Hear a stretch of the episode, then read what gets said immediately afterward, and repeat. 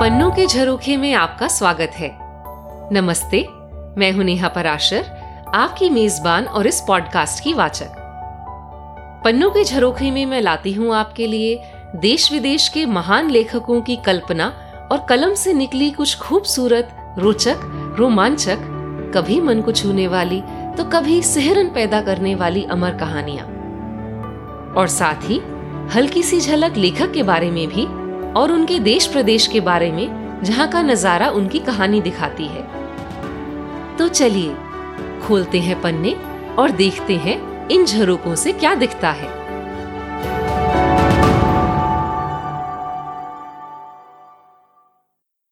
आज की कहानी की ओर रुख करते हैं।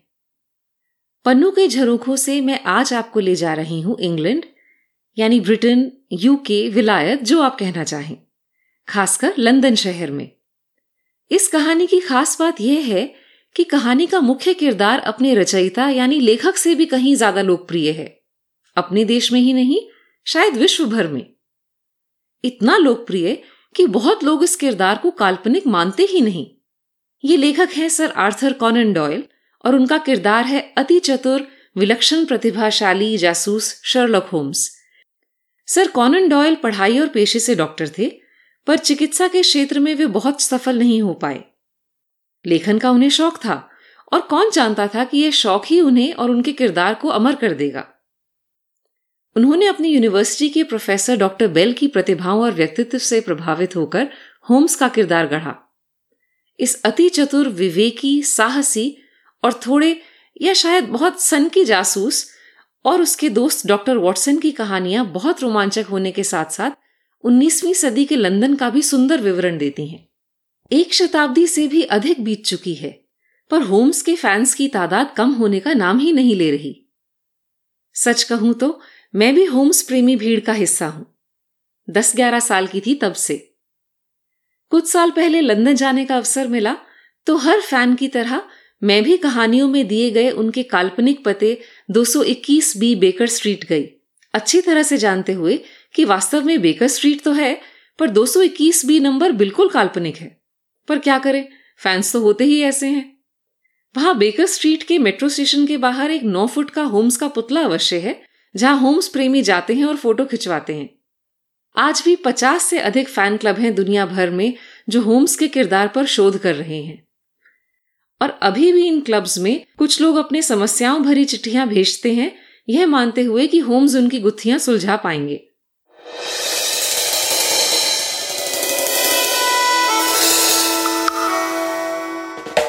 आज जो कहानी मैं आपको सुना रही हूँ, उसका शीर्षक है the mystery of the speckled band चित्तीदार फीते का रहस्य।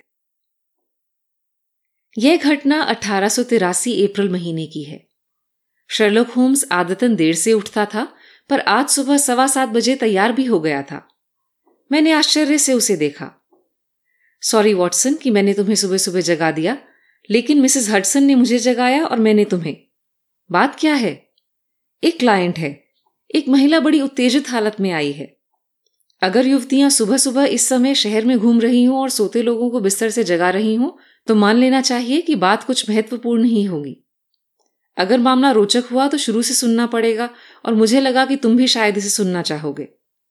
मेरे दोस्त, मैं मौका बिल्कुल नहीं गवाऊँगा। मैं तुरंत तैयार हुआ और बैठक में पहुँचा।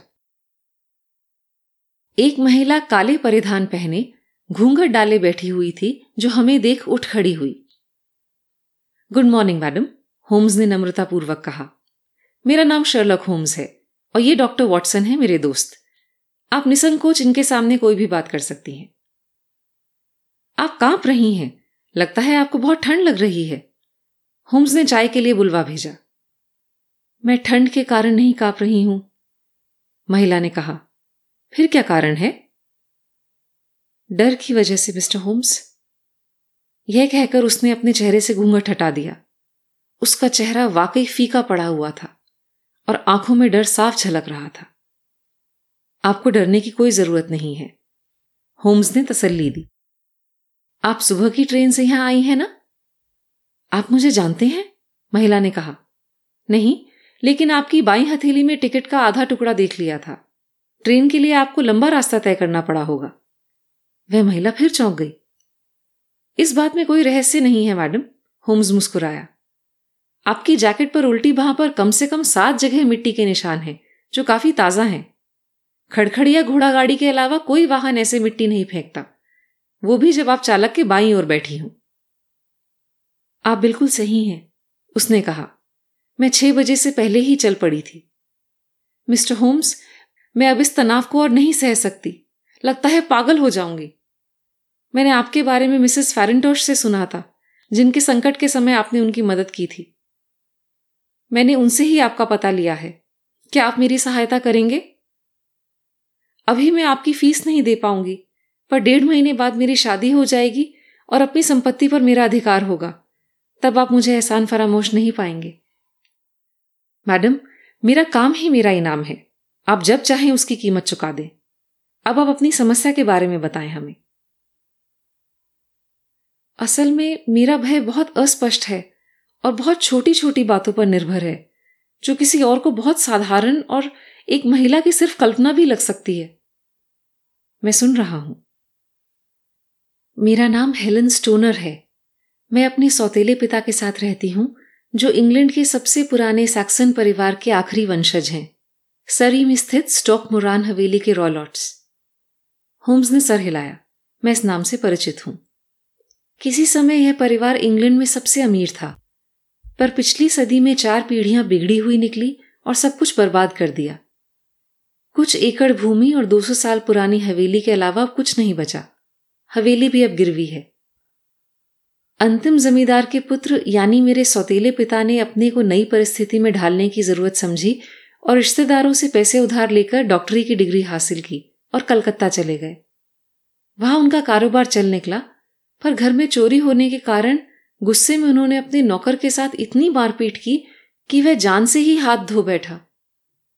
इसके लिए मेरे सौतेले पिता को लंबी सजा भुगतनी पड़ी और बाद में निराश होकर वो इंग्लैंड लौट आए। भारत में ही उन्होंने मेरी माँ से शादी की थी, जो बंगाल तोपखाने की मेजर जनरल स्टोनर की विधवा थी। मेरी माँ की उनसे शादी के समय मैं और मेरी जुड़वा बहन जूलिया दो साल के थे। मेरी माँ काफ़ी धनी थी और उनकी आय साल की एक हज़ार पाउंड थी। उन्होंने यह धन पूर्णतया डॉक्टर रॉयलट को दे दिया, पर यह प्रावधान भी था कि विवाह के बाद मुझे और जूलिया को कुछ वार्षिक आय भी मिलेगी। मेरी माँ की मृत्यु आठ साल पहले एक रेल दुर्घटना में हो गई। डॉक्टर रॉयलॉट ने लंदन में अपना कारोबार जमाने की कोशिश छोड़ दी और हम स्टॉक मुरान की पुरानी हवेली आकर रहने लगे। मेरी माँ द्वारा छोड़ा गया धन हमारी जरूरतों के लिए पर्याप्त था। लेकिन अब मेरे सौतेले पिता के व्यवहार में काफ़ी परिवर्तन आ चुका था। पुश्तैनी हवेली में आने पर पड़ोसियों और लोगों से मिलने जुलने की बजाय वे खुद को घर में ही बंद रखते। वो किसी से भी लड़ पड़ते। कुछ घटनाओं की वजह से तो पुलिस स्टेशन भी जाना पड़ा। अब लोग उनसे कतराते और देखते ही भाग जाते। पिछले सप्ताह ही उन्होंने एक लोहार को नदी में फेंक दिया। बहुत पैसे देने पर मामला रफा दफ़ा हुआ। कुछ बंजारों के अतिरिक्त उनका कोई दोस्त नहीं है। वे बंजारों को अपनी ज़मीन पर रहने की अनुमति देते हैं और बदले में उनकी मेहमान नवाजी का मज़ा लेते हैं। कई दिनों तक वे उनके साथ ही भटकते रहते हैं। उन्हें भारतीय जानवरों से भी लगाव है। और एक चीता और लंगूर उनके पालतू हैं और उनकी ज़मीन पर खुले घूमते हैं। पूरा गाँव उनसे भयभीत रहता है। आप मेरी बातों से अंदाज़ा लगा सकते हैं कि मेरी बहन जूलिया और मेरे जीवन में कोई खुशी नहीं थी।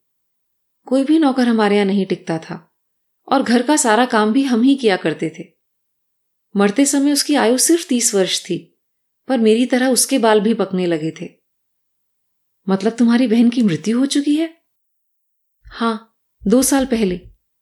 मैं उसी की मौत के बारे में आपसे बात करना चाहती हूँ। आप समझ ही गए होंगे कि जैसा हमारा जीवन था, हमें किसी हमउम्र आदमी से मिलने की उम्मीद बहुत कम थी। हमारी एक मौसी हैं जिनके घर हम कभी कभार जाया करते थे। दो साल पहले क्रिसमस पर जूलिया वहाँ गई और उसकी मुलाकात एक मेजर से हुई। दोनों ने सगाई कर ली। मेरी बहन के लौटने पर डॉक्टर रॉयलॉट को इसके बारे में पता चला। उन्होंने विवाह पर कोई आपत्ति नहीं जताई। लेकिन विवाह के बस दो हफ़्ते पहले एक भयानक घटना हुई, जिसने मेरी एकमात्र साथी को मुझसे छीन लिया। होम्स गौर से सुन रहा था। विस्तार से बताएँ।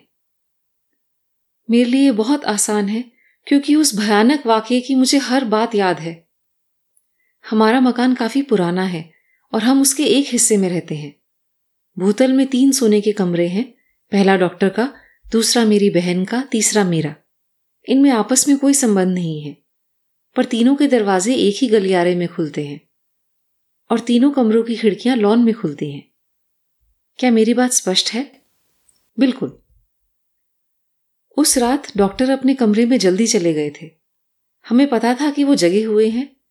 मेरी बहन को उनके सिगार की तेज गंध से परेशानी हो रही थी इसलिए वह अपना कमरा छोड़कर मेरे कमरे में आ गई और हम काफ़ी देर तक बातें करते रहे। ग्यारह बजे वह मेरे कमरे से उठकर जाने लगी, पर दरवाजे पर रुक गई और मुड़के बोली, हेलन, क्या तुमने कभी रात के अंधेरे में किसी को सीटी बजाते सुना है? नहीं तो? हो सकता है नींद में तुम खुद सीटी बजाती हो, मैंने पूछा। नहीं, बिल्कुल नहीं। पर तुम ये क्यों पूछ रही हो? मैंने पूछा। पिछली कुछ रातों से सुबह लगभग तीन बजे हमेशा एक धीमी पर साफ़ सीटी सुनाई देती है मुझे। मेरी नींद कच्ची है और मैं जग जाती हूँ, पर यह अंदाज़ा नहीं लगा पा रही कि आवाज़ कहाँ से आती है। शायद अगले कमरे से या लॉन से। पर लॉन से है तो फिर तुमने क्यों नहीं सुनी? क्योंकि मैं गहरी नींद सोती हूँ, शायद इसलिए, मैंने कहा। अच्छा यह कहकर वह मुस्कुराई मेरा दरवाज़ा बंद किया और कुछ ही क्षण बाद मैंने उसके दरवाजे की चिटकनी बंद किए जाने की आवाज़ सुनी। क्या आप लोग हमेशा अपने कमरे का दरवाज़ा अंदर से बंद करके सोते हैं? होम्स ने पूछा। हाँ हमेशा। मैंने आपको बताया था कि डॉक्टर के पास एक पालतू लंगूर और चीता है। बिना दरवाज़ा बंद किए हम सुरक्षित नहीं महसूस करते। आगे कहिए। मैं उस रात सो नहीं पा रही थी। दो जुड़वा लोग बहुत करीब होते हैं। और एक सूक्ष्म, अस्पृश्य कड़ी उन्हें जोड़े रहती है। मैं शायद आने वाली दुर्घटना का पूर्वाभास महसूस कर रही थी। वह एक भयानक रात थी। हवा बहुत तेज थी और बारिश भी हो रही थी। तभी मेरे कानों में एक औरत की चीख सुनाई दी। मैं समझ गई कि यह मेरी बहन है। मैं शॉल लपेटकर गलियारे में भागी। जैसे ही मैंने दरवाज़ा खोला तो मुझे एक हल्की सीटी सुनाई दी। कुछ ही क्षण बाद किसी धातु की चीज़ के गिरने की आवाज़ आई। जूलिया के कमरे का दरवाज़ा खुला झूल रहा था। गलियारे के लैम्प की रोशनी में मैंने अपनी बहन को देखा। उसका चेहरा डर से सफ़ेद था। उसका शरीर एक शराबी की तरह लड़खड़ा रहा था और उसके हाथ मदद मांगते हुए आगे बढ़े हुए थे। मैंने भागकर उसे सहारा दिया, पर वो गिर पड़ी। लग रहा था वो बेहद दर्द में है। जैसे ही मैंने उसे पकड़ा, वह चिल्लाई, हे भगवान, हेलन, एक फीता, चित्तियों वाला। वह और भी कुछ कहना चाहती थी। उसने उंगली से डॉक्टर के कमरे की ओर संकेत किया, पर कुछ बोल नहीं सकी। मैं अपने पिता को पुकारती हुई गलियारे में भागी। वे ड्रेसिंग गाउन पहने अपने कमरे से निकल रहे थे। जब तक वे जूलिया तक पहुँचे, वे बेहोश हो चुकी थी। हमने उसे ब्रांडी का घूंट देने की कोशिश की, और फिर गाँव से भी मदद मंगवाई, पर सब कोशिशें नाकामयाब रही। वह मर चुकी थी। एक मिनट, मैडम, होम्स ने कहा। क्या तुम पूरे विश्वास से कह सकती हो कि तुमने सीटी सुनी और कोई धातु की चीज़ गिरने की आवाज़ सुनी? पुलिस ने भी मुझसे यही पूछा था। मुझे विश्वास है मैंने ये आवाज़ें सुनी थी, पर शायद तूफ़ान के शोर में मुझे धोखा हुआ हो। क्या तुम्हारी बहन ने बाहर जाने के कपड़े पहने थे? नहीं, वह अपने सोने वाले कपड़ों में थी। उसके एक हाथ में जली हुई तीली और दूसरे में माचिस थी। यानी जब खतरा आया तो उसने रोशनी करने की कोशिश की। यह एक ज़रूरी बात है। पुलिस ने जाँच पड़ताल के बाद क्या कहा? उन्होंने बहुत सावधानी से जाँच की, क्योंकि गाँव में डॉक्टर रॉयलॉट का नाम कुछ अच्छा नहीं है, पर वे किसी नतीजे पर नहीं पहुँच पाए। मेरी बहन अपनी मौत के समय अकेली थी। उसके शरीर पर कोई चोट का निशान भी नहीं था। जहर के बारे में क्या सोचा? इस बात का भी परीक्षण हुआ, पर कुछ हाथ नहीं लगा। आपको क्या लगता है, आपकी बहन की मौत कैसे हुई? मुझे लगता है कि वह खौफ और सदमे के कारण मरी। पर ऐसा क्या था जो उसे इतना डरा सके, ये मैं नहीं सोच पा रही। उस समय क्या वहाँ बंजारे थे? हाँ वो तो हमेशा रहते हैं। और चित्तीदार फीते के संकेत के बारे में आप क्या सोचती हैं? कभी मुझे लगता है उसने यह सिर्फ़ बेहोशी में कहा था। या फिर संकेत शायद बंजारों की तरफ़ हो सकता है, क्योंकि वे अपने सिर पर चितकबरे रुमाल की पट्टी बांधते हैं। होम्स ने असंतुष्टि से सिर हिलाया। बात काफ़ी संगीन है, पर आप आगे बताएँ। इस बात को दो साल हो चुके हैं, मिस्टर होम्स। मैं एकदम अकेली हो गई हूँ। एक महीने पहले मेरे एक पुराने दोस्त ने मेरा हाथ मांगा। हम बसंत में शादी करने वाले हैं। मेरे पिता भी शादी के लिए राज़ी हैं। दो दिन पहले हमारे मकान के एक सिरे में कुछ मरम्मत का काम शुरू हो गया है जिसकी वजह से मेरे कमरे की दीवार में भी तोड़फोड़ हुई है। मुझे अब अपनी बहन के कमरे का उपयोग करना पड़ रहा है। आप मेरी हालत समझ सकते हैं, मिस्टर होम्स, जब मैंने कल रात वही सीटी की आवाज़ सुनी जो मेरी बहन की मौत से जुड़ी है। मैं बुरी तरह डर गई। मैंने रोशनी की पर कुछ नज़र नहीं आया। जैसे ही दिन निकला, मैं बस आपसे मिलने चल पड़ी। होम्स कुछ देर तक सोचता रहा और कमरे में खामोशी छाई रही। ये बहुत गंभीर मामला है वह आखिर बोला। आपने समझदारी से काम लिया है मिस टोनर मुझे अभी और कुछ बातें जाननी है, पर समय गंवाना ठीक नहीं होगा। क्या हम आपके पिता की गैर मौजूदगी में घर का मुआयना कर सकते हैं? वे आज किसी काम से शहर आने की बात कर रहे थे। शायद सारा दिन बाहर रहेंगे। बहुत अच्छी बात है। वॉटसन, क्या तुम मेरे साथ चलोगे? बेशक। ठीक है, हम दोपहर तक आपके यहाँ पहुँच जाएँगे।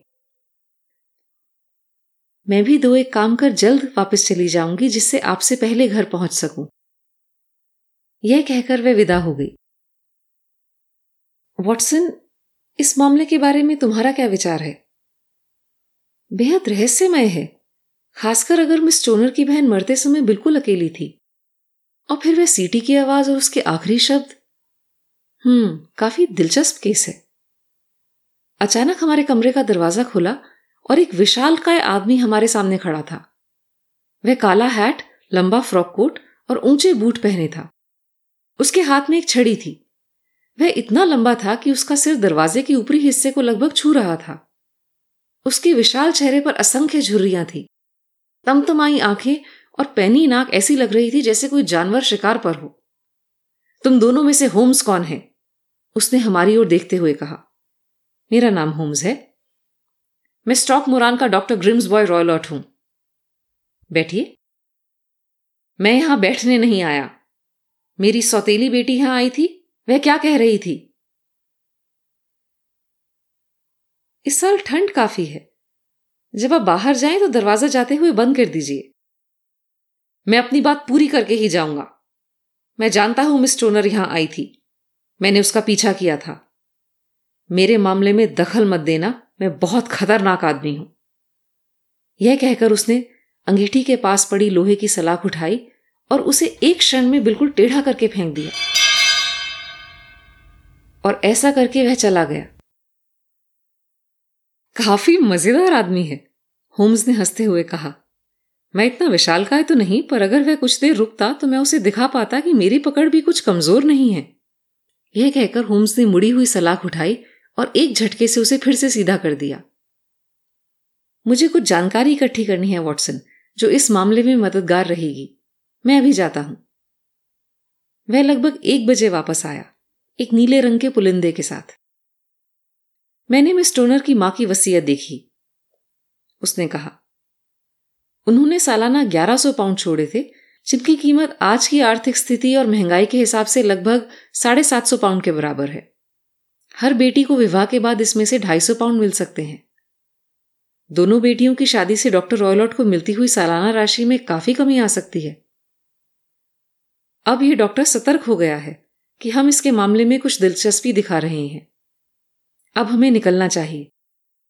और हाँ, अपना रिवॉल्वर लेना मत भूलना। हम ट्रेन से वाटरलू पहुँचे और वहाँ से घोड़ा गाड़ी ले ली। सारे रास्ते होम्स, विचार मग्न रहा। अचानक हमने देखा, एक पेड़ों वाला बड़ा मैदान जिसके बीच एक बहुत पुरानी इमारत थी। Stoke Moran? उसने गाड़ी वाले से पूछा। हाँ वह डॉक्टर रॉयलट का मकान है, उसने कहा। वहाँ कुछ मरम्मत का काम चल रहा है, हमें वहीं जाना है। यह कहकर हम गाड़ी से उतर गए, भाड़ा चुकाया और हवेली की तरफ़ रुख किया। बाहर एक महिला टहल रही थी। मिस टोनर होम्स ने पुकारा, वह मुस्कुराकर हमारी ओर आई। मैं आपकी ही प्रतीक्षा कर रही थी। डॉक्टर रॉयलॉट शहर गए हैं और शाम तक नहीं लौटेंगे। हम डॉक्टर से मिल चुके हैं। होम्स ने सुबह का वाक्य बयान किया। हे भगवान, अब मैं क्या करूँ? वो मेरा पीछा कर रहा था। कितना चालाक है! आप डरिए मत, मिस टोनर। अब उससे भी ज़्यादा चालाक कोई आ गया है। चलिए अब हमें समय व्यर्थ नहीं करना चाहिए। होम्स ने पहले बाहर से ही खिड़कियों का मुआयना किया। मेरे ख्याल से यह बीच वाला कमरा तुम्हारी बहन का है, इस तरफ़ वाला डॉक्टर का और यह तुम्हारा। जी हाँ, मगर आजकल मैं बीच वाले कमरे में सो रही हूँ। इस हिस्से की हालत देखते हुए यह लगता तो नहीं कि मरम्मत की बहुत ज़्यादा ज़रूरत थी। आप ठीक कहते हैं, मिस्टर होम्स। मुझे लगता है मुझे सिर्फ़ मेरे कमरे से हटाने के लिए दीवार की मरम्मत शुरू की गई। अब आप बीच वाले कमरे में जाइए और खिड़की के शटर गिरा दीजिए। मिस टोनर ने ऐसा ही किया। होम्स ने बाहर से खिड़की का लोहे का शटर खोलने का भरसक प्रयास किया, पर ऐसा कर नहीं पाया। फिर हम अंदर मिस जूलिया के कमरे में गए, जहाँ अब मिस स्टोनर सोती थी। यह एक साधारण सा कमरा था, जिसकी नीची छत थी। कमरा गर्म रखने के लिए दीवार में बनी अंगीठी थी, जैसे देहात के घरों में आमतौर पर होती है। एक कोने में एक अलमारी थी। होम्स ने कोने में रखी कुर्सी खींची और उस पर बैठकर खामोशी से कुछ देर तक कमरे के हर कोने को ध्यान से देखता रहा। यह घंटी कहाँ बजती है? उसने पलंग के किनारे लटकी घंटी की ओर इशारा किया। ये नौकरानी के कमरे में बजती है। ये कमरे की दूसरी चीज़ों के मुकाबले काफ़ी नई लग रही है। हाँ, इसे कुछ ही साल पहले लगवाया गया था। तुम्हारी बहन ने? होम्स ने पूछा। नहीं तो मैंने कभी उसे इसका इस्तेमाल करते हुए नहीं देखा। होम्स ने घंटी को ज़ोर से झटका दिया। अरे, ये तो नकली है। मतलब बचती नहीं है? नहीं, ये तो किसी तार से भी नहीं जुड़ी है। बड़ी रोचक बात है। देखो, इस छोटे से झरोके के छेद के ऊपर बस अटकाई हुई है। हाँ, बड़ी अजीब बात है। मेरा कभी इस तरह ध्यान ही नहीं गया, मिस टोनर ने कहा। कारीगर भी कोई बेवकूफ़ ही होगा, जिसने यह छोटा सा रोशनदान दूसरे कमरे में खोला है, जबकि इतनी ही मेहनत में वह ताजी हवा के लिए इसे बाहर की तरफ़ भी खोल सकता था। हाँ ये छेद सा छोटा सा रोशनदान भी मेरे लिए नई बात है। शायद यह भी तभी किया गया होगा जब घंटी लटकाई गई थी। हाँ उस समय एक दो छोटे छोटे काम हुए थे इस कमरे में। मैं डॉक्टर का कमरा भी देखना चाहूँगा। डॉक्टर रॉयलॉट का कमरा थोड़ा बड़ा था, पर वैसा ही साधारण। होम्स ने हर चीज़ को ध्यानपूर्वक देखा। इसमें क्या है? उसने एक लोहे की तिजोरी की ओर इशारा किया। कुछ ज़रूरी कागजात। आपने देखा है क्या इसके अंदर? बस एक बार, कई साल पहले। वैसे इसमें कोई बिल्ली तो नहीं? बिल्ली? नहीं तो? देखो, होम्स ने तिजोरी के ऊपर रखी दूध की छोटी सी प्याली दिखाई। नहीं, बिल्ली तो नहीं, पर एक चीता और लंगूर डॉक्टर के पालतू ज़रूर हैं। फिर होम्स की नज़र उस कुर्सी पर पड़े, चाबुक पर पड़ी। यह बड़ा रोचक है। तुम्हें क्या लगता है, वॉटसन? ये एक मामूली चाबुक है, पर इसे फंदे की तरह क्यों बांधा है, ये मैं समझ नहीं पा रहा। मैं यह सब देख चुका हूँ। अब लॉन में चलते हैं, होम्स ने कहा। हम कुछ देर लॉन में टहलते रहे। होम्स का चेहरा बहुत गंभीर था। मिस टोनर, उसने कहा, मामला बहुत गहरा है। तुम्हें मेरी हर बात माननी होगी। तुम्हारा जीवन तुम्हारी होशियारी पर निर्भर है। मैं आपकी हर बात का पालन करूँगी। पहली बात, आज रात मैं और वॉटसन आपके, यानी आपकी बहन के कमरे में बिताएँगे। मिस टोनर के चेहरे पर आश्चर्य था। हाँ ये ज़रूरी है। क्या गाँव में कोई रात बिताने के लिए जगह है? हाँ क्राउन सराय है। बढ़िया। क्या वहाँ से आपके कमरे की खिड़कियाँ दिखती हैं? जी हाँ। ठीक है। जब डॉक्टर वापस आए तो तुम सिरदर्द का बहाना करके अपने कमरे में बंद हो जाना। जब तुम्हें लगे कि तुम्हारे पिता सो चुके हैं तो अपनी खिड़की से शटर को उठा देना और हमें इशारा देने के लिए एक लालटेन जला देना। फिर अपनी ज़रूरत का सामान लेकर एक रात के लिए अपने पुराने कमरे में चले जाना। पर मिस्टर होम्स, आप करेंगे क्या? ये तुम हम पे छोड़ दो। यह कहकर हम गाँव की ओर चल दिए। क्राउन में हमें आसानी से पहली मंजिल पर एक कमरा मिल गया, जहाँ से हवेली की खिड़कियाँ साफ़ दिखती थी। तुम जानते हो, वॉटसन, मैं आज रात तुम्हें सच में अपने साथ ले जाना चाहता हूँ। खतरा साफ़ दिखाई दे रहा है। मैंने भी वही सब देखा जो तुमने, पर ज़ाहिर है तुम बहुत कुछ समझ पाए जिससे मैं अनभिज्ञ हूँ। मैंने कहा, तुमने झरोखा देखा? उसने मुझसे पूछा, हाँ, मैं यहाँ आने से पहले ही जानता था कि कोई झरोखा अवश्य होगा। होम्स, मैंने हैरानी जताई। तुम्हें याद है, मिस टोनर ने कहा था कि उसकी बहन को डॉक्टर के सिगार की तेज गंध आ रही थी? मैं तभी समझ गया था कि दोनों कमरों के बीच कोई ना कोई संबंध अवश्य है। सोचो, एक झरोखा बनाया गया, रस्सी लगाई गई और पलंग पर सोने वाली मर गई। अजीब बात नहीं है? मैं अब भी नहीं समझ पा रहा हूँ, होम्स। तुमने पलंग देखा? उसके पाए ज़मीन से ठोके हुए थे। उसे हिलाया नहीं जा सकता था। मैं समझ गया, होम्स, मेरी चीख सी निकली।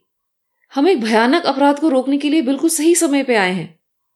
हाँ यह आदमी बहुत गहरा है। लेकिन हम भी सवा शेर हैं। नौ बजे तक हवेली की रोशनियाँ बंद हो गई। हम अपने इशारे के इंतज़ार में थे। दो घंटे बाद हमें बीच के कमरे की खिड़की से रोशनी दिखाई दी और हम अपने अभियान पर निकल पड़े। हम खिड़की से कूदकर कमरे के अंदर आ गए और होम्स ने शटर बंद कर दिए। फिर वे मेरे कान में फुसफुसाया।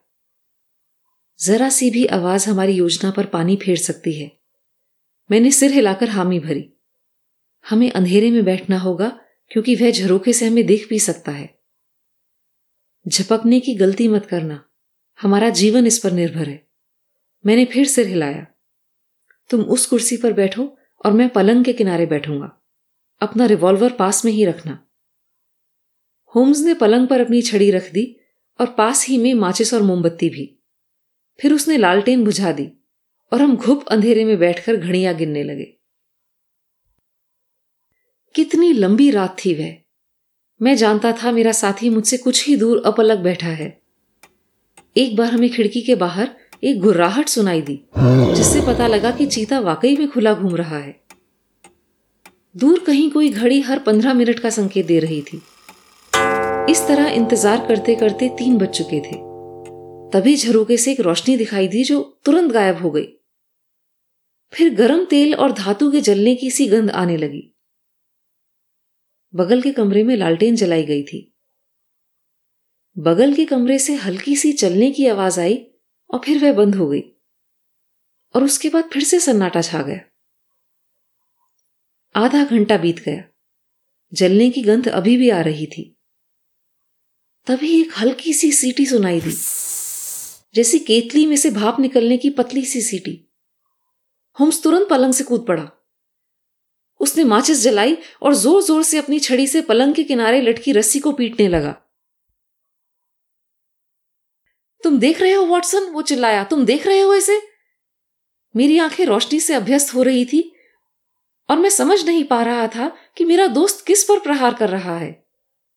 पर मैं यह देख पाया कि उसका चेहरा एकदम पीला पड़ गया था और आँखों में खौफ था।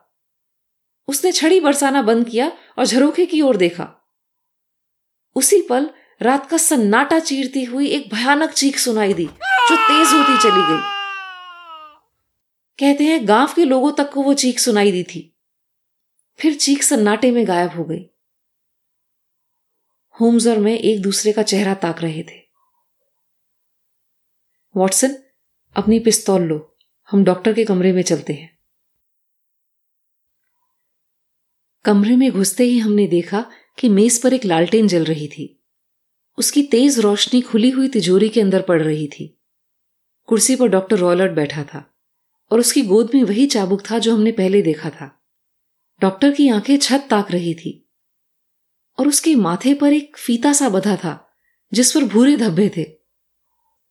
चित्तीदार फीता, होम्स ने कहा।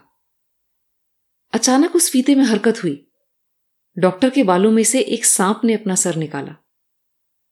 यह एक बेहद खतरनाक सांप है, वॉटसन। इसके काटने के कुछ ही मिनट के अंदर डॉक्टर की मौत हो गई होगी।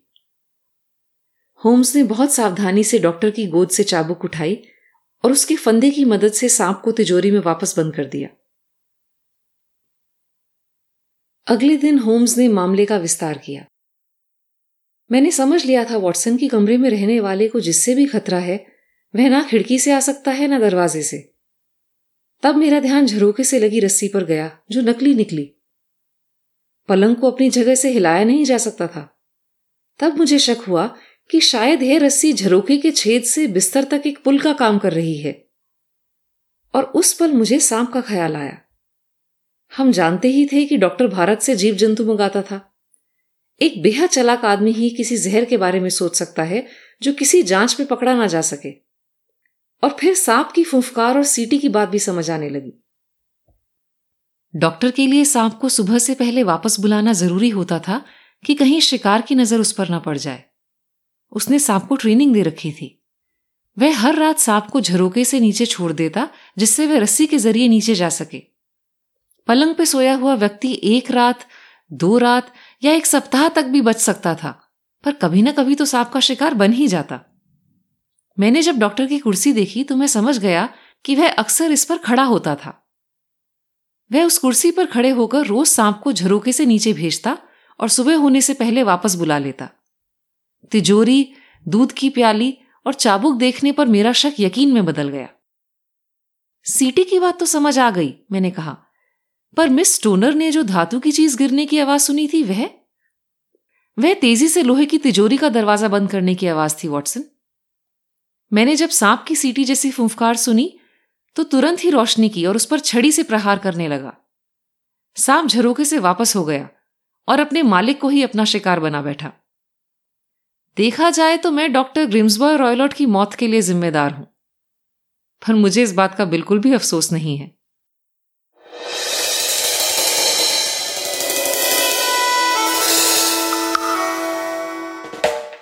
सत्यजीत रे की कहानी बोंकू बाबू का मित्र सुनाने के बाद मैंने आपसे पूछा था कि वह क्या कड़ी है जो टॉलीवुड से सत्यजीत रे, हॉलीवुड से स्टीवन स्पीलबर्ग और बॉलीवुड से राकेश रोशन को जोड़ती है।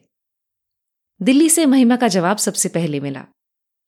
सत्यजीत रे ने एक एलियन की पृथ्वी पर आने की कहानी उन्नीस सौ बासठ में लिखी थी और बाद में इस पर एक द एलियन नामक फ़िल्म भी उन्होंने बनानी शुरू की थी जो पूरी नहीं हो पाई।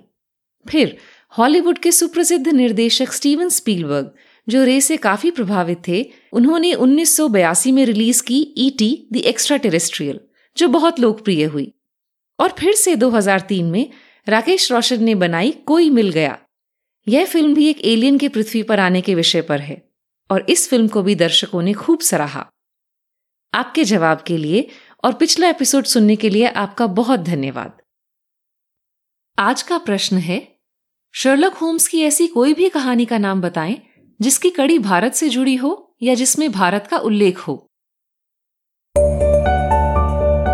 तो कैसी लगी आपको आज की कहानी? मुझे ईमेल करके ज़रूर बताएँ। ईमेल एड्रेस है सुनो P K J at Gmail dot com यह आपको शो डिस्क्रिप्शन में भी मिल जाएगा।